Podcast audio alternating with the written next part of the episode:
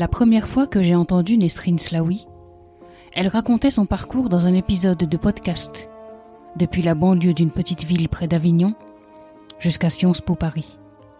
Un parcours douloureux de transfuge de classe. Ces mots me touchaient d'autant plus qu'ils faisaient profondément écho. Immédiatement après, j'ai tapé son nom sur Instagram et lui ai envoyé un message auquel elle a répondu dans l'heure. Quelques semaines plus tard, elle annonçait la sortie prochaine de son premier roman.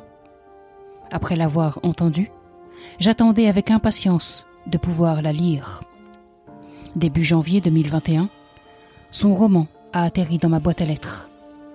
Je venais de terminer ma lecture et aussitôt j'entamais illégitime.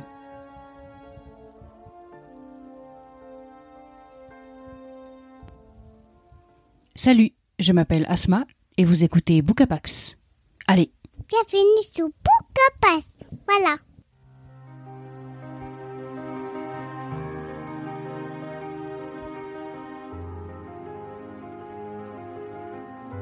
Illégitime. Le mot barre la couverture couleur sable. Juste en dessous, deux bandes rouges cherchent à se joindre. Deux tronçons que sépare une fissure. Un précipice de plus en plus sombre. Le ton est donné. Maintenant, en route.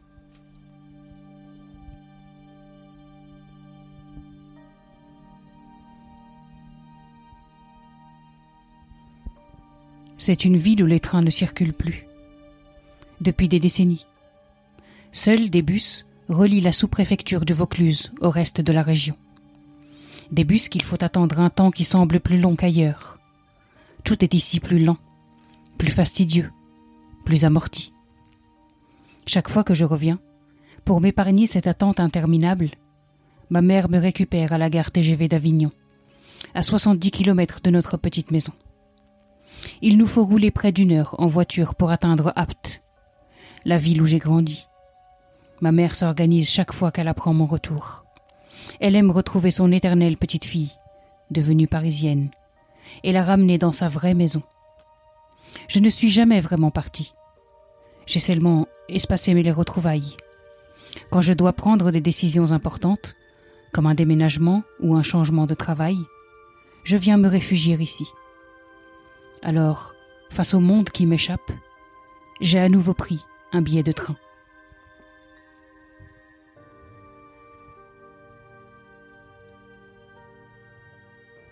Ça a beau ne pas circuler, ça a beau être lent, fastidieux, on suit quand même l'autrice là où elle nous entraîne. Il faut attendre longtemps Plus longtemps qu'ailleurs Pas grave, on va patienter. Et on va grimper dans cette voiture, curieux que nous sommes, pour connaître cette mer, cette maison, cette sous-préfecture du Vaucluse. Nesrine a beau nous l'annoncer d'emblée, l'apathie de son territoire, on en a cure. Pourquoi? Parce que d'emblée, elle me promet de l'intime. Je la visualise, cette heure de trajet, seule avec sa maman dans la voiture qui les ramène vers la maison familiale. Qu'est-ce qu'elles se disent, ces deux femmes que tout semble inexorablement éloignées? Et pourquoi, à nouveau, la jeune femme a pris un billet de train? Autant de questions qui m'accrochent, tant elles piquent ma curiosité. Nesrine Slaoui est journaliste. Début mars 2020, elle est en reportage à Marseille quand le premier confinement est annoncé. Alors, plutôt que de remonter dans son studio parisien, la jeune femme décide de rentrer chez ses parents, à Apt, sa ville natale. C'est là, pendant ces mois hors du temps, pendant cette période incertaine, qu'elle se met à écrire ce qui deviendra son premier roman. Illégitime, c'est à la fois le récit de son parcours, l'histoire de sa famille et une réflexion sur l'époque. Illégitime est présenté comme un roman, mais ça n'en est pas un selon moi. C'est un témoignage que Nesrin Slaoui laisse comme un passage de relais pour les générations à venir. Le ton est au voyage. Viens, je t'emmène avec moi de ce voyage inattendu, nous dit Nesrin Slaoui, qui se définit elle-même comme un bug dans la matrice. Ce voyage, c'est celui d'une transfuge de classe qui a subi les attaques racistes et sexistes, et qui a une revanche à prendre.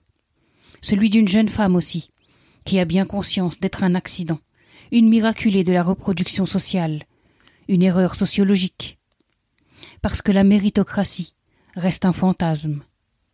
La norme, c'est l'inégalité des chances. Entre Apt et Paris, entre ses parents et ses grands-parents venus du Maroc, et les bancs de Sciences Po, Nesrin Slaoui tente de concilier deux mondes, entrant ainsi dans les pas d'autres auteurs dont elle revendique l'influence. Annie Ernaux, Édouard Louis ou encore Didier Héribon.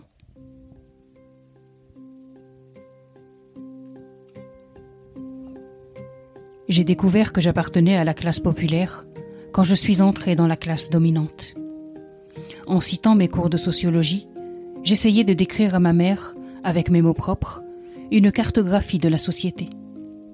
Désespéré que les déchirures que sa fille était en train de vivre lui échappent, tout comme à ses camarades de Sciences Po. Derrière cet exposé documenté de chiffres, je l'appelais en fait au secours. Je voulais partager avec elle tout ce que je réalisais au quotidien. Mes vêtements, ma façon de me tenir et mon débit de parole en disaient trop sur moi. Tout ce dont j'avais été imprégné durant mon enfance devenait discriminant. Personne ne m'avait prévenu. Je m'emportais dans la cuisine et pointais du doigt toute la maison autour de moi. Les livres de notre bibliothèque sont les ouvrages classiques, la décoration multicolore et surchargée, la table en plastique dans le jardin, et puis la nourriture. Les assiettes étaient trop pleines, trop grasses, trop salées. J'expliquais à ma mère, en faisant de grands gestes, que tout cela relevait d'une identité de classe. Parfois j'en avais honte. Tout était trop épais. Je voulais du raffinement. De la hauteur sous plafond, des objets d'art. Je voulais embarquer les miens dans l'ascenseur social, même s'il était étroit, mal éclairé, et qu'il débouchait sur un escalier raide. Et puis j'avais honte d'avoir honte. Car cette honte, c'était exactement ce que la bourgeoisie voulait que je ressente. Elle voulait que je dénigre les miens et leur mode de vie. En fait, cette aventure faite de méandres et d'impasses, de pentes, de faux plats, de dénivelés, d'écueils, ne pouvait se vivre que seule. Personne, ni vos proches, ni vos camarades à qui ces voies-là étaient naturellement destinées, ne se révélerait capable de comprendre la nature ambiguë de votre déchirement. Ce que l'on nomme les transfuges de classe font en réalité des allers-retours permanents entre ces deux modes de vie. Ils sont les témoins, les cibles privilégiées de la violence de classe.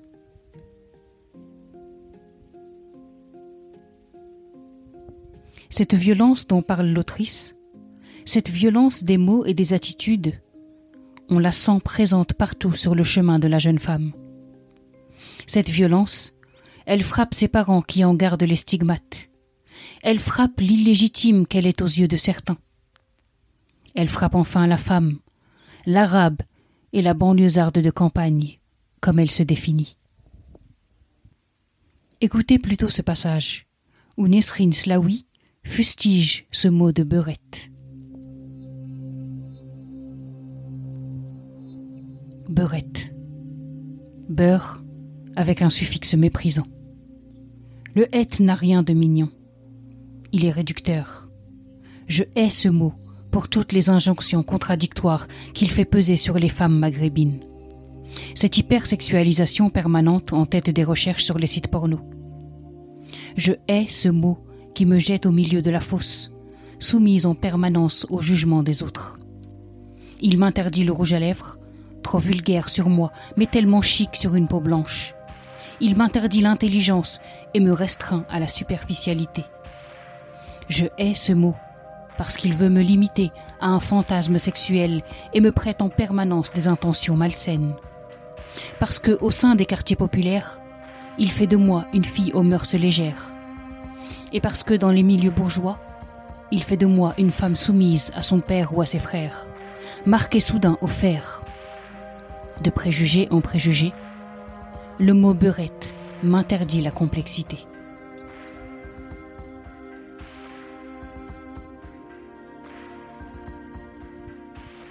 Mais si j'avais un reproche à faire à cet ouvrage, ce serait celui de m'avoir annoncé un roman quand ce n'en est pas un.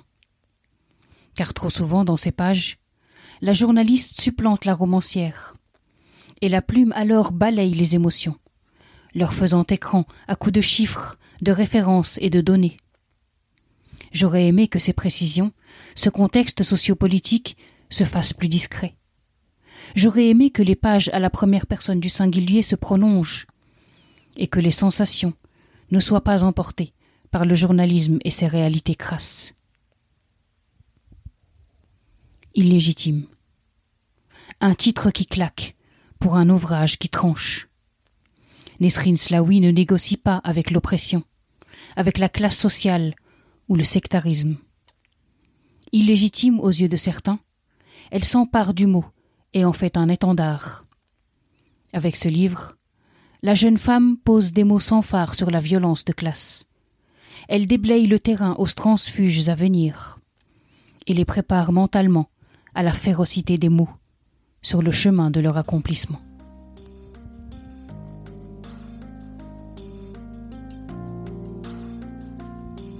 Merci d'avoir écouté cet épisode. Cette émission vous plaît? Pour la soutenir et faire en sorte qu'elle continue d'exister, partagez-la sur vos réseaux. Abonnez-vous sur Apple Podcast ou sur votre plateforme de podcast préférée et n'hésitez pas à la noter 5 étoiles. Merci infiniment pour vos retours, vos encouragements et votre enthousiasme. À bientôt.